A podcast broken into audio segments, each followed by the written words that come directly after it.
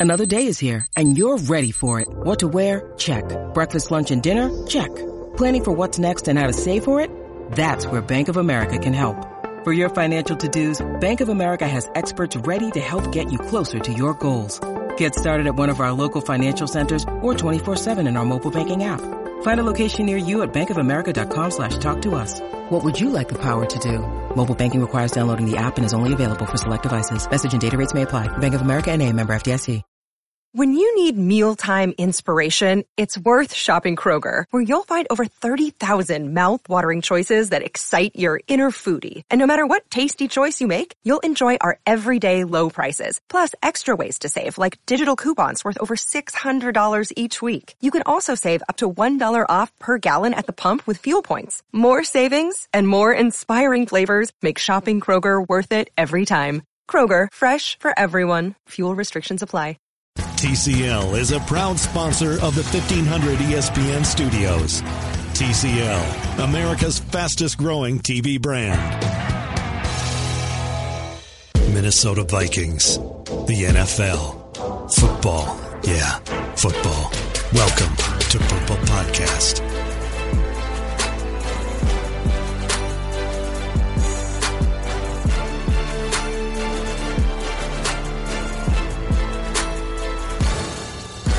Welcome to another episode of the Purple Podcast. Matthew Coller, along with former NFL quarterback Sage Rosenfels. Sage, how are you? I'm doing great. Driving currently in western Iowa back to Omaha, Nebraska, where I live from Minneapolis. I was up at the game. I saw you uh, in the uh, the tunnels uh, underneath the uh, the stadium the other day, and uh, not not a not a great win, not a great game, I should say, for the Vikings. So the uh, the drive is it better or worse than going from Wisconsin, you know, in Green Bay back to the Twin Cities? Uh, that's a good question. I don't know. I've, I've never made that drive. I only made the flight from Minneapolis to uh, to Green Bay. It's about five and a half hours. The nice thing is that I, uh, you know, I went to school at Iowa State, so I get to stop either in Ames or Des Moines, uh, generally on the way to and from Minneapolis to either have a cup of coffee with a college teammate or a, a business associate, or today have breakfast with my father who came in uh, and, and dropped me off my dog, my parents had been watching my dog for a couple of weeks. And so uh, it's always nice to drive through my great state of Iowa. And uh, most of the corn has been chopped down at this point, harvested and uh, getting ready for winter down here. Well, I can confirm that Green Bay to uh, the Twin Cities is also filled with corn, depending on the time of season. Um, we had yesterday Anthony Harris on this very podcast gave dog scouting reports of his teammates' dogs. So, what type of dog do you have?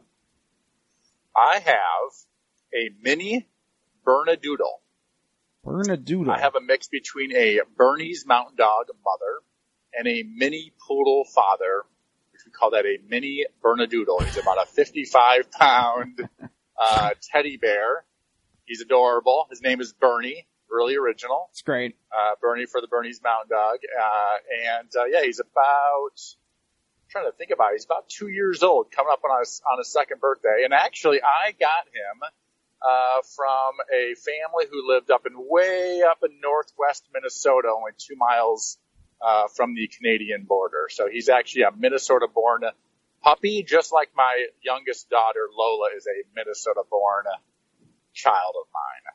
Now I would, I don't, uh, disparage any type of dog, but I am team big dog. My dog is 75 to 80 pounds, depending on how much we feed her.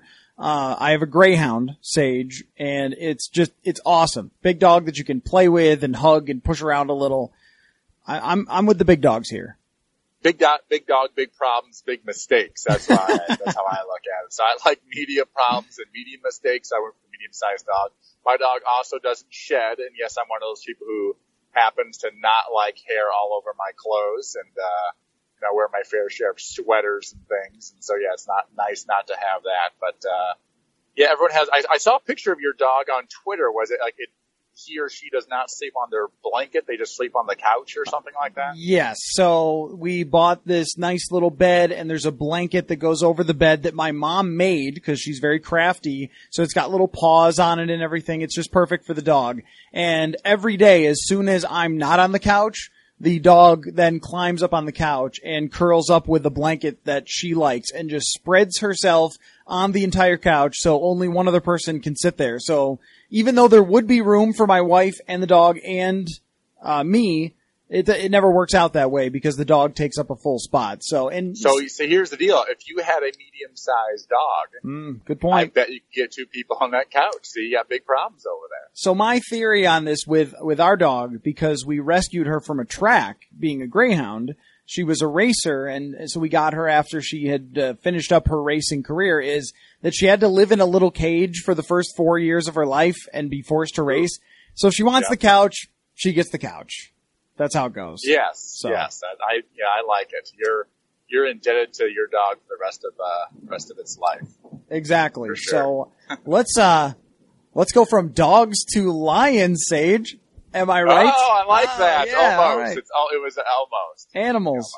Um so let me let me ask you I mean the Lions have just been a bleep show this whole year. I mean you, you start out with Matt Patricia and it comes out that there was uh, a rape allegation when he was in college. And then you go to OTAs where he's making guys Well, run that's not a wind big deal. You can get on the Supreme Court for that. Oh, oh, Oh, boom. shoot, I shouldn't have said that. That's all right. That's all right. That's allowed on this podcast. Um, from from animal breakdowns to uh, to political zingers. Um, so, but I mean, if the NFL has shown us anything, it's that it doesn't particularly care about something like that. Um, It usually forgives you the more talented you are. So that's sort of how it goes. Yeah. Uh, G- Greg Hardy getting a job back in the NFL again, and certain other players who kneeled for the anthem not getting jobs might shine a little light on some hypocrisy from the NFL. So, uh, Matt Patricia with that, and then in OTAs he gets uh, criticized by some players behind the scenes about uh, running wind sprints and doing things like that when these guys are all in shape and trying to bring over the Patriot way, which as we've seen so many times does not work. And then they get off to this terrible start where, you know, Sam Darnold throws all over them. They get a couple wins, but get smoked by Seattle last week. And then today, I'm sure since you've been driving, you haven't seen this, but Matt Patricia melting down after the Golden Tate trade, um, scrutinizing a reporter for how the reporter was sitting in his chair when asking a question. So, uh, Well, can I? So I, I did not see this tirade, but I will say this about that trade, and, and I was sort of, uh, you know, looking at it last night, and uh, you know, Golden Tate goes to what was the team? He went to uh, Philadelphia, right? yes. So for Philadelphia, here's what's really interesting about it. Um, and here's why I don't believe it was a good trade at all for Detroit. I understand they want, they're trying to build for the future.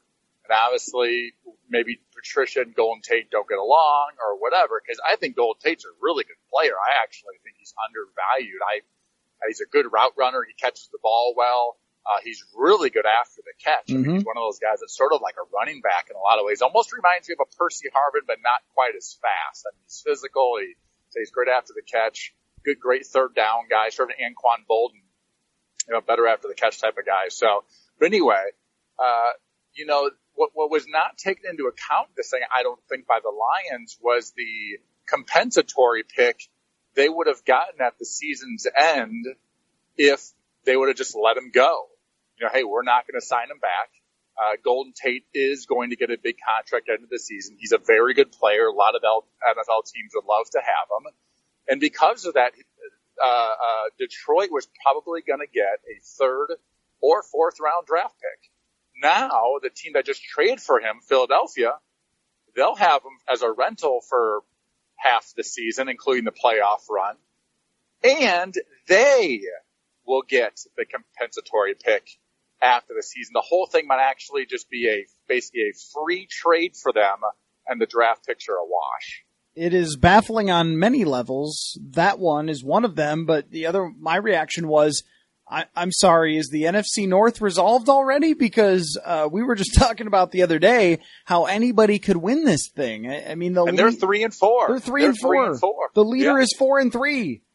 I, Yeah. I, I'm failing to understand why they would be out of this race. And plus, if I mean, if you look at their games, they've been very much up and down. But they have a win against Tom Brady. They have a win against Aaron Rodgers. They have two losses. One is by three points. The other is by two points. I, I so mean, let's let's let's let's let's take the entire uh, like how we analyze football out of this equation as to why it happened. Let's just go off of this as you started with the sort of the podcast here, that this conversation.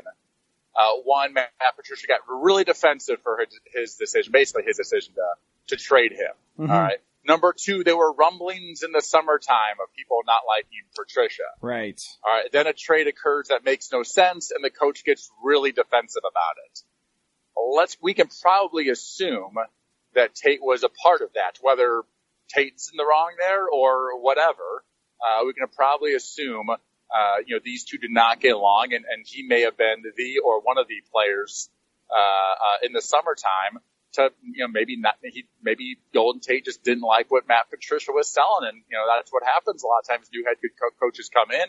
Uh, some players buy in. Some players are maybe skeptical and maybe Golden Tate just wants to get the heck out of Detroit You're, go um, somewhere else, you know, and just go to a, a better team, a better franchise, a better city. Mhm. Uh, I've seen that happen, you know, numerous, numerous times in my, in my time playing the league. Your dot connecting is Zolgadian, I have to say, on that one. Yes, but, yeah.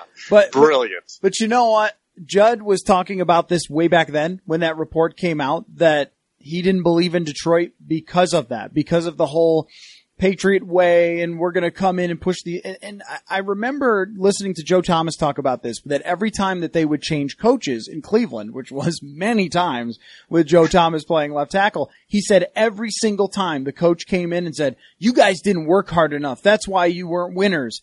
And every single time all the players went like, oh, not this again. And it seems like that is a trend with football coaches when they get a job, especially first time coaches or, or Belichick guys where they want to come in and lay down the law when really it was probably related to something else, whether it's personnel or scheme or whatever it might be. It's rarely that the guys aren't trying. you don't think NFL players work hard? I mean, that's what we do. Uh, you know, whether you're on a good team or a bad team, everyone's working basically as hard as each other. Now, some people are probably working a little bit smarter, but that usually has to do with the coaching. Uh, but yeah, I, I always really appreciate it. And I have, it happened a couple of times in my career, you know, when a new coach would come in. I, and this, I, again, I, I'll go back to Gary Kubiak at my time in Houston. He came in and he did not say almost, from what I recall, anything negative about Dom Capers, Dom Capers' staff and their scheme before. It just wasn't brought up. Mhm. Uh, if anything, it was it was brought up with a bit of compassion. Is that you know you guys have been here for the last three or four years. I'm sure it's been a struggle. I'm sure it sucks. Mhm. You know, let's get to work and get this figured out. There's good. There's some good football players in this team. You know, he did the opposite of what a lot of coaches do. They say they come in, they say there's not enough talent. We got to find the right guys. You know, Kubiak came in and said, you know, we do have good players in this football team. We got to get more players on this football team. You guys have put in the work. You know, you, you, you're going to work hard for me as well. And I think players, you know, stuck with him. And it's probably one of the reasons why Kubiak actually, you know, had to wait, I think until his fourth or even fifth season, uh, uh, of being a coach before getting the playoffs. He got a little bit more, you know, time that a lot of coaches get. Players played hard for him. And I think over time he ended up having a nice, you know, tenure in Houston because that he came in right away and didn't sort of degrade the players that they weren't working hard just because they weren't winning. Yeah, I mean, that's a good point because it's almost like you get much more rope if you don't snap. I mean, look at someone like Marvin Lewis went through a lot of tough times early in his career when they built that team and then they had years where they were a legit Super Bowl contender, but then fall off again and rebuild it and they're back here this year and he doesn't strike me as a guy who would uh, flip out like this Patricia. I mean, he's only 7 weeks into his coaching career and he's already on Deadspin for being a joker in a press conference. And Well, and I, and I think I think that, that that's the difference between college and the pros. I think college is a different thing in the sense that you know there are some teams that don't work as hard. There are some uh, you know college programs where the head coach uh, is sort of very loose with his players. A lot of guys get in trouble. Guys don't go to class. There's been incidents, a lot of incidents off the field, and then a coach come in, come in, comes in and say, you know, we're not going to be that type of program. hmm Uh, I, I just think the NFL is different. These guys are getting paid a lot of money. Uh, believe it or not, for the vast, vast majority of the players in the league, they are true professionals. As, as, as again, as Kubiak used to say, just be a pro. these guys work hard. They know what they're doing. Uh, they're trying to, you know, make good decisions on and off the field. Uh, you know, they know the playbook, playbook they're studying. You know, they know that, you know, wins and losses, uh, you know, have a direct correlation between what they're going to get paid in the future. Mm-hmm. You know, and even in losses, when your team's out of it, they want to have 10 catches because dang it, you know, my contract's up and, you know, I, I want to have as many catches as possible. So, you know, that is the thing about the NFL is, you know, players are really always motivated uh, to play as hard as possible. So in in my career, Sage, I, I've had bosses that I um, let's just say like didn't believe in. Let's put it that way. That um, had maybe a, a few eye rolls here or there.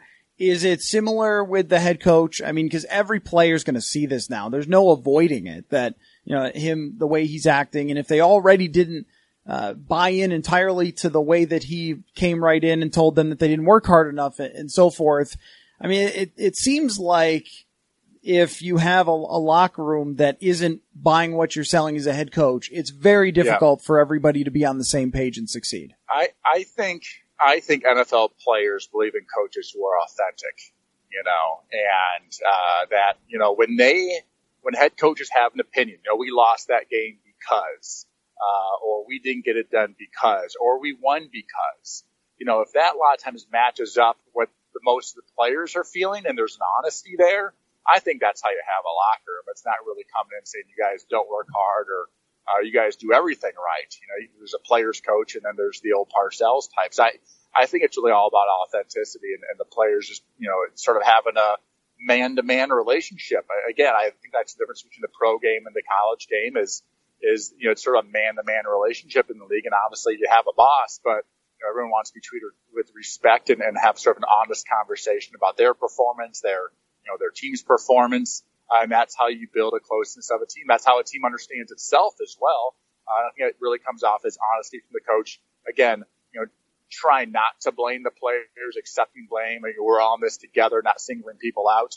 Uh, I think that players really respect it. And actually, you know, when players don't play well, uh, for a coach to sometimes take the blame, you know, and say they got, they got to do better uh, not always blaming, you know, player or, or position groups or something like that. So uh, I think that's how you get a locker room. The hard part about the Patriot way is the Patriot way w- was built. It took a while. Mm-hmm. Uh, we weren't talking about the Patriot way in 2001, uh, when when Tom Brady was being the uh, the St. Louis Rams in New Orleans. No one was talking about the Patriot way. That took a while. Right. That took a Super Bowl. And then you, then Bruschi started talking about it, you know, 04, 5, 6, 7 you know, a few years down the line when they, you know, they're winning all these divisions, there's a certain way of doing things. And all these coaches that try to put in the Patriot way into other organizations who haven't done that or don't understand that, uh, I think you have to win first. You set a precedent, then you have the, you know, the Detroit Lions way, whatever that would be, but you have to win first. Right. And, and, and I think that also some of these coaches maybe misunderstand like even the ones that were with Belichick, what works and what doesn't that you can carry over because, uh, uh, I think it was Andrew Hawkins was talking about it and Joe Thomas too with maybe Eric Mangini, I think, where he would make players like memorize quotes around the building and then have to like spit them out in team meetings. Like what the hell good does that do anyone for playing football? Yeah, just things that seem like a waste of time. You know, football coaches are, are an interesting bunch, that's for dang sure. Uh, and you know, let, let's let, let's talk about, by the way, let's talk about the player, the coaches who have left the Patriot way and gone on to have success or failure. That, that's a that's a short Weiss podcast at, there. Ch- Charlie Weis at Notre Dame, I would call that a failure. Charlie Weis yeah. at Kansas, I would call that a failure. Yes. Okay. Uh, uh, Romeo Crennel failure as the Green Bay or as the uh, Cleveland Browns head coach. I, he's a good coordinator, I guess, good defense coordinator. That's about all I know. Josh. McDaniels. Uh, Josh McDaniels failure in Denver. O'Brien, to be honest with you, I would say failure in Houston. I don't think he's lived up to, uh, you know, being a, you know, having a, a Patriot way has not quite followed him yet.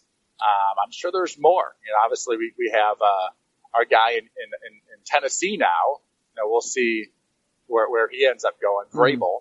Um, you know, but these coaches who have, these coordinators who have left and tried to be the Patriot way somewhere else, it, it just hasn't worked. It's one of those things that I would initially sort of brush off as just a coincidence or situational. I mean, Romeo Crennel with the quarterbacks they gave him in Cleveland wasn't going to work, right? But, uh, not, but he chose them. Right, that's true. But and, and now there's a pile of these coaches who have had the same issue, and uh, it does not seem that Matt Patricia is breaking that mold. So let me ask you about a, another Matt. Um, Matt Matt Patricia does not represent all Matts. I just want to make that clear. Uh, Matt Stafford uh, is still having a good year this year overall. Decent numbers. Their passing attack is middle of the league and it's been he has been just like the rest of the team where one week it's great and the next week it's really poor and sage I, I, guess i would almost describe his career that way where there are years where he's incredible there are years where he's just okay they've tried to tweak it so he throws a lot more short and quick passes than he used to with calvin johnson throwing it down the field uh, but you know he's beat the vikings twice at us bank stadium he's the only guy who could say that and I think that if you catch him on the wrong day, he will just get really hot and beat you. Do you think? Do you think uh, Matthew Stafford is basically Kirk Cousins? Yes. Yes, very similar. I had never really, as you as you're talking there about his good and his bad, and he had these great games, and somehow he sometimes he has bad games, sometimes he makes these boneheaded, terrible throws. Other times he's you know he's a magician and, and makes some unbelievable plays. Uh, you know, he, it's like you're talking about Kirk Cousins as well, right? I mean, there's a similarity there. Um, and they seem to be on these teams that just can't, you know, quite get in the playoffs consistently. The Lions, for the most part, since Stafford's been there, have been somewhere sort of in the middle, lost in the middle. You know, it seems like seven wins, eight wins, nine wins, whatever it might be, occasionally in the playoffs here. Uh, but you know, that's sort of the same early part of the se- early part of the career here for uh, for Kirk Cousins. You know, with both of these guys too. Now, something that analytics people don't like at all is talking about quarterbacks win loss record because so much goes into it, what's around you, who your coach is, and I, and I agree with all that. But when you have 132 games, it kind of tells you who you are with, with how much you've won. And with Matt Stafford, he's basically a 500 quarterback. Even if you throw out his age 21 season when he's the first overall draft pick, okay, that's fine. Then he's a 500 quarterback the rest of the way. And Kirk Cousins, the same thing, where they can pop up with an 11 and 5 season or a 10 and 6 season if everything goes their way. But mostly it's 7 and 9, 9 and 7, and things got to bounce right for them to make you competitive. And I think that that kind of was the argument with this Vikings team and Cousins and probably was in Detroit too. Like if we could get a defense in Detroit, a running game, and with Cousins, it was, well, give him these two wide receivers. And, and still we're talking about two guys who are basically 500 quarterbacks. Yeah. And some guys are just, you know, I, by the way, I do think that Stafford's in the top half of quarterbacks in the league. Mm-hmm. Uh, I do think his organization's in the probably bottom third of organizations in the league as far as consistently putting good talent and coaches around him. And so that's probably why they get some somewhere sort of stuck in the middle. I think you know Dan Marino for all those years with the Dolphins and consistently being you know uh, uh, you know on, on good teams on playoff teams and he was a great quarterback. Uh, I think they a lot of times go hand in hand. Great quarterbacks consistently win. You know, good quarterbacks are usually stuck somewhere in the middle, and I think that's sort of where Stafford is, and, and obviously I, I think he is. I, I do think he is better than the Lions organization, if that makes sense. If you want to balance out, you know, who's should be credited for more wins than losses over the course of the last, uh, you know, ten years. I gotta think, you know, the, the more positive goes to Stafford's game. All right, so what uh, makes him one of the better quarterbacks in the NFL? Though the arm strength is clear, but I also think that unlike Cousins, the, the man moves around pretty well like that he will get outside and he'll make a play. He did that uh, Thanksgiving Day 2016 where he needed a big conversion and uh, got a drive down the field to tie the game using his legs on a couple of plays. Seems like that he has a little bit of that gunslinger gamerness that maybe Kirk Cousins yeah. doesn't exactly have in the same way. Yeah, there's, you know, Cousins has, he's lately, or really most of the year, he's been making some incredible throws every game. You know, just great throws and guys sitting in, their, in his lap. He has the ability to to throw with guys right on him a lot of times, and more often than not, it does you know go to the right place. He actually has a much stronger arm than people realize. Stafford has a strong arm as well. Stafford is just a better athlete. He's got the ability to create more. Uh, you know, he can, he's more flexible. Uh, it, it doesn't sound like a big deal, but when you're running out of the pocket a lot, like to your left, you got to be flexible to turn your whole body and a lot of times even throw sidearm. Uh, uh, Cousins doesn't do that as well. So they're both gunslingers. I think that's, that's, I think that's a good thing for both of them. I mean, I think they both, their strength is, you know, they, they take chances and with their arm strength and, and with pretty dang good accuracy, uh, they can fit a lot of tight balls and a lot of balls into some, some tight, uh, tight spots. And, and I, you know, I, they're both gunslingers by, you know, sort of by, by, uh, by their sort of personality, I guess. And, and they're both really good competitors. But, uh, yeah, I think they're different players. I think just, you know, Stafford just more creative. All right. So what, what, are, what is your feeling on this game before we get to the really important stuff, which is the journeyman quarterbacks? I, I mean, I, I look at this Sage like, they really need this one. I mean, the Vikings really do eh, because the, the NFC is so close and you've got all these teams that you don't really know exactly what they are, but they're starting to shape up. Washington can compete and Carolina can compete and Seattle is better than people thought because Russell Wilson is a wizard and they fixed some of their offensive line issues. So I look at this one as staying right in line with the other NFC North teams and some of the other potential wildcard teams. This is one with going against a reeling team in your place that the Vikings not only should win, but really need? Yeah, I, you know, I don't do must wins, but this is a do it, Sage. Really you can do it game. now, man. I don't. I don't do it. No, do you can. You don't like play the last, anymore. The last month, you no, not yet. Not yet. There's nothing to must win until you're out of the playoffs, and this whole NFC North could be a nine and seven winner just because everybody beats each other up, you know, this year. But uh, I, I do think the I do think the Lions are the fourth of the four teams in the NFC North. Uh, and if the Vikings want to get to the playoffs and win this division, or even get to the playoffs with a with a wild card, this is one they have to have. They got they got to play the Bears twice. Still, I've watched the Bears every single week because uh, I do a Trubisky hit in Chicago. Uh, the Bears are a good football team, uh, and, uh, and they're going to give the. I, I believe Trubisky might give the, the Vikings some some issues with the way he's been running the football and some of the weapons that they have.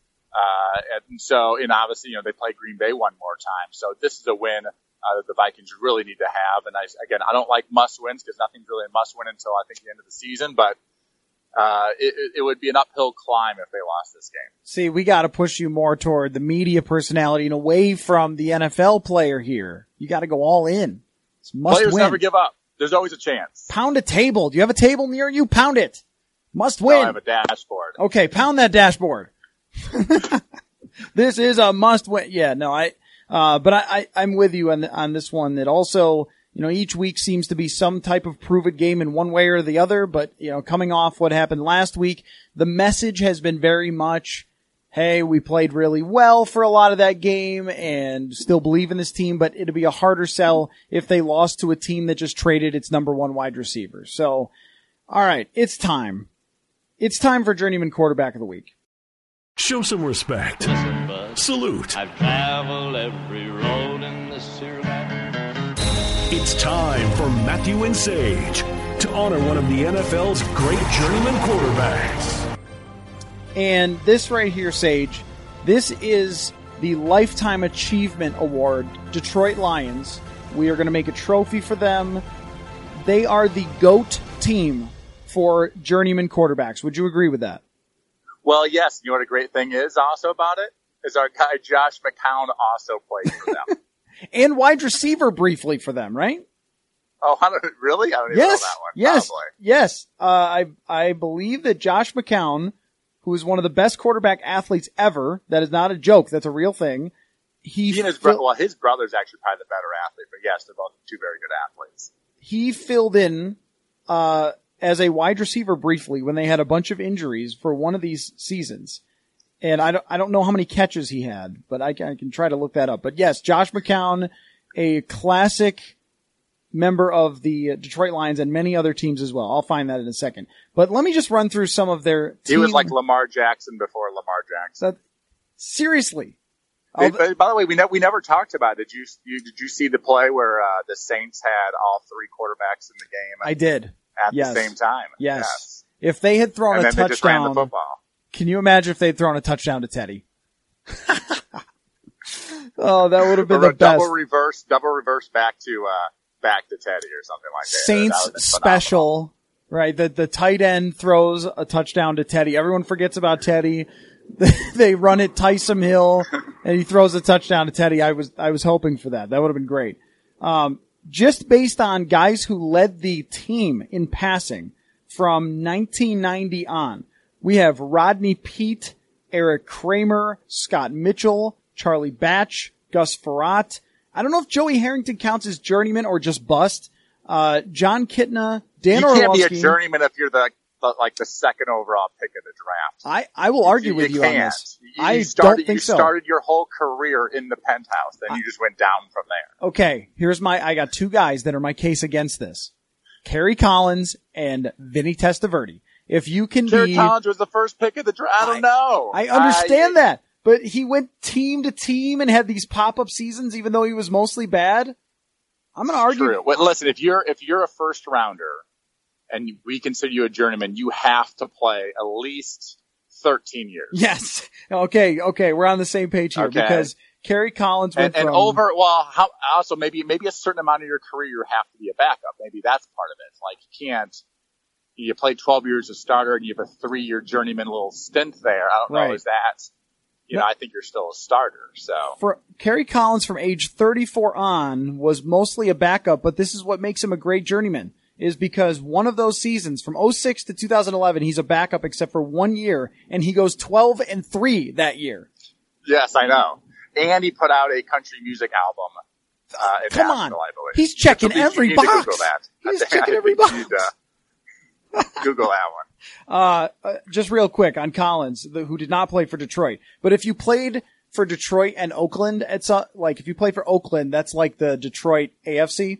So it's like Giants, Tennessee, Carolina, Oakland, New Orleans, a brief stint, and Indianapolis at the end of his career. I think Kerry Collins qualifies, but Yeah, I, I get. Yeah, I think so. Yeah, maybe there's a number of teams too. Like even if you were a first rounder, if you played for more than, a, you know, I think I think even I think you mm. have to play for four teams to really be talked about on this show. Minimum right, four teams. right. So Joey not more. Harrington. So I think he passes the test. Harrington is very borderline. I mean, he he he played for Miami and No, Atlanta. no journeyman quarterback can be on uh, on a full spread of Madison Square Garden as a Nike ad.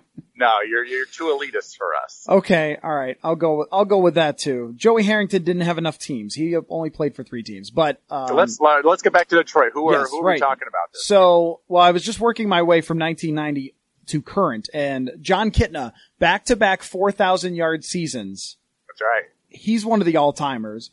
Uh, Shaun Hill, good friend of the show, Shaun Hill, or at least um, not really actually a good friend of the show at all, but a guy that once got the award. He's been recognized before. So tell me this. Who is your favorite of all the guys that I just gave you? Orlovsky, Kitna, Batch, Frerotte, Mitchell, Well, the guy I can talk about is Gus. Okay, all right. Tell me about Gus. All right, so that's the guy. Well, I love so Gus. I mean, the good thing is, so I when I'm in um in Miami, uh, and Nick Saban comes on as coach. Uh, Jason Garrett's my my uh, my quarterbacks coach, Scott Linehan, my coordinator, and Scott uh, was sort of you know sort of stolen away.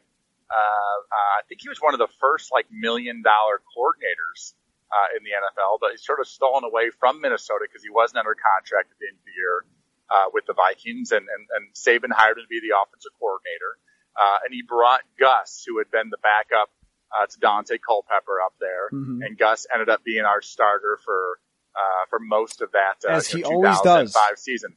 Gus had a cannon, like it just, and he was like sort of a country strong guy, but straight up one of the strongest arms that I saw uh, in my time in the NFL. He had an absolute cannon, and uh, he couldn't move all that great. Uh, you know, he wasn't a super athletic. I also caught him at the end of his career.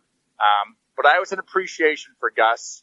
Uh, of, you know, as I've gotten older in life, you know, I have my infamous play, the, the Rosencopter, and Gus has in, his infamous play, uh, when he banged his head against the wall with the Washington, uh, with the Washington Redskins against the New York Giants. I think if you have an infamous play as a journeyman quarterback, that puts you up in a rare air echelon, like the at the at Yeah, the, that, that's that whole thing of like, I'm not famous, but I'm infamous. Yeah, Which is, you know, I, I think it's cooler. Now, checking off Gus Frerotte boxes, we have a few things. On his Wikipedia, there's one part that says second stint with, which is just, you need that. Um, See, those are good too. I've got, I've got one. I've got two of those. I've got two seconds. two second stints with every, Yes. Todd, ba- no one will break Todd Bouman's record. Todd Bouman's record is like, uh, you know, the Barry Bonds home run record or something, like six stints with the Jaguars. oh, yes, that's right. That's right. That's right. Uh, but second stint with the Vikings going eight and three, throwing a 99 yard touchdown pass. I believe that's against the Bears. And, That's right. And then not keeping the job because they wanted to give it back to Tarvaris Jackson, who lost in the playoffs for that team. And I, I will say the thing about Gus Frerotte is, um, my personal story with Gus Frerotte is he invited me to lunch once. Um, I Wow. was interviewing Gus Frerotte for a story and I told him how much I loved going to Pittsburgh. And so I said, you know, just said, cause he's like a Pennsylvania guy.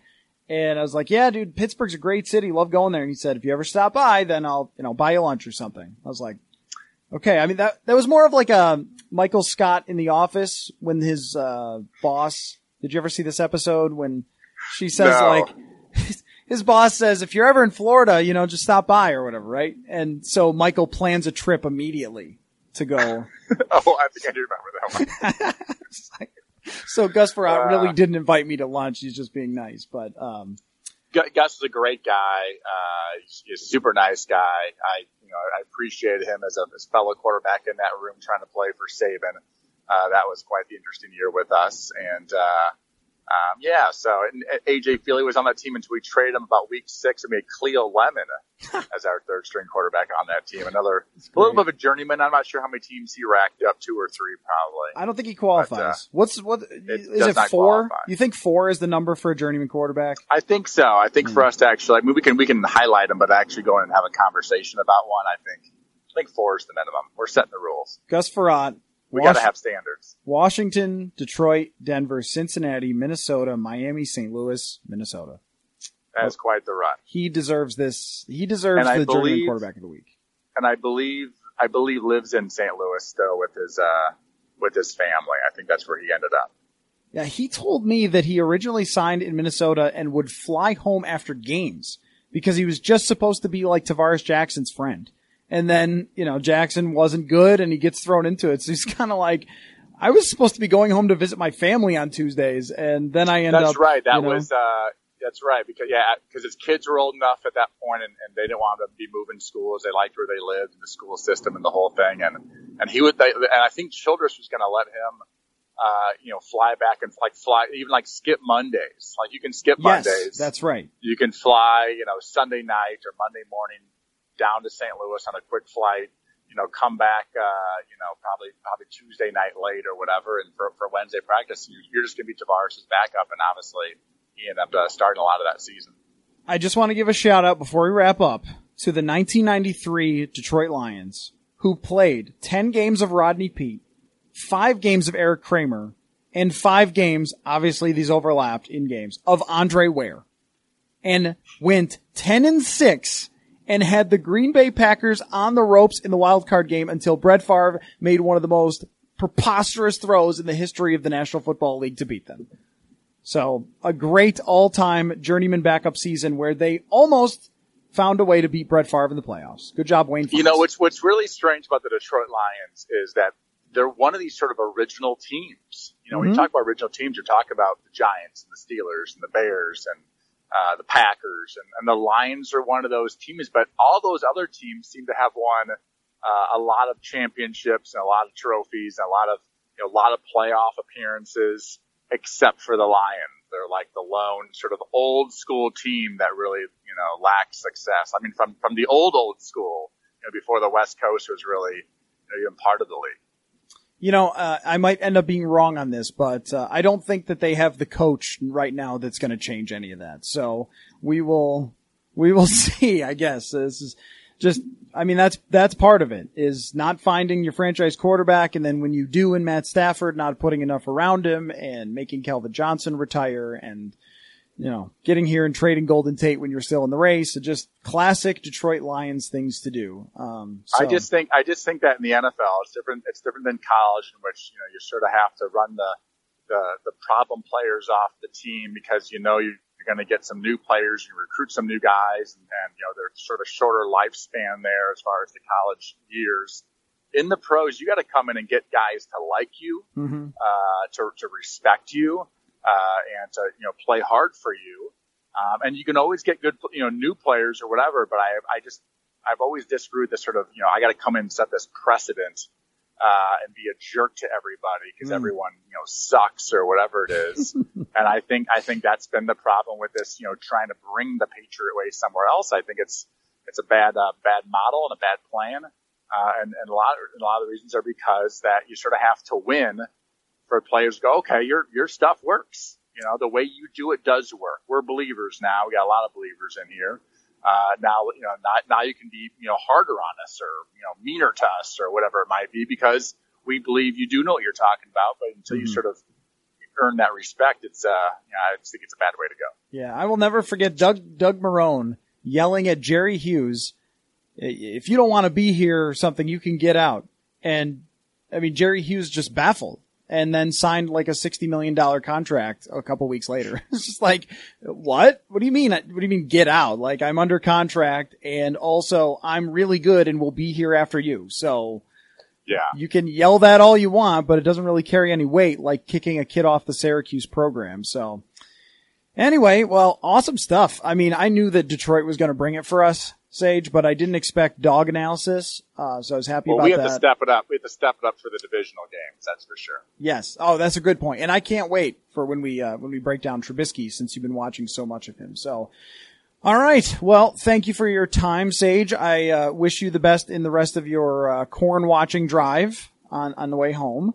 And I'm almost there. I'm, I'm trying to hustle to the elementary school so my, I can see my daughter, uh, dress up for like the school Halloween parade today. do you guys have like NFL Halloween party stuff? Did you guys do that? Is that like a thing in the NFL? Um, Hockey guys some do of the, it. Some of the teams I was on did. Uh, I never did for like just going to work or whatever, but some, some teams would have parties and things like that. Uh, Ricky Williams actually always threw an awesome party down in Miami. That was like a fundraiser that would, fans would come to and stuff and players Hmm. would dress up and whatever. But, uh, yeah, I think it's become even more and more popular. yeah. All right. Well, enjoy that. Have a nice Halloween and, uh, we will talk to you again next Monday. Sounds good. All right. And thank you all, as always, for listening to the Purple Podcast.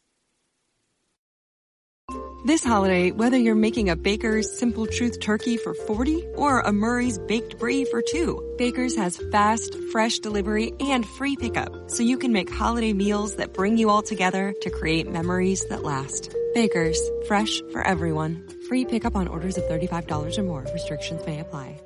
Get more ways to save at the Buy Five or More Save $1 each sale. Just buy five or more participating items and save a dollar each with card. Baker's, fresh for everyone. At the Home Depot, we have plenty of Christmas trees to make your holidays even more magical. Hundreds of full, easy to assemble artificial trees that look so real, you may be convinced they actually are. And for those who love that fresh pine smell, we have a parking lot full of fresh cut trees to call your own. We'll even help you load your tree in the car so you can bring home the holidays. The Home Depot, how doers get more done.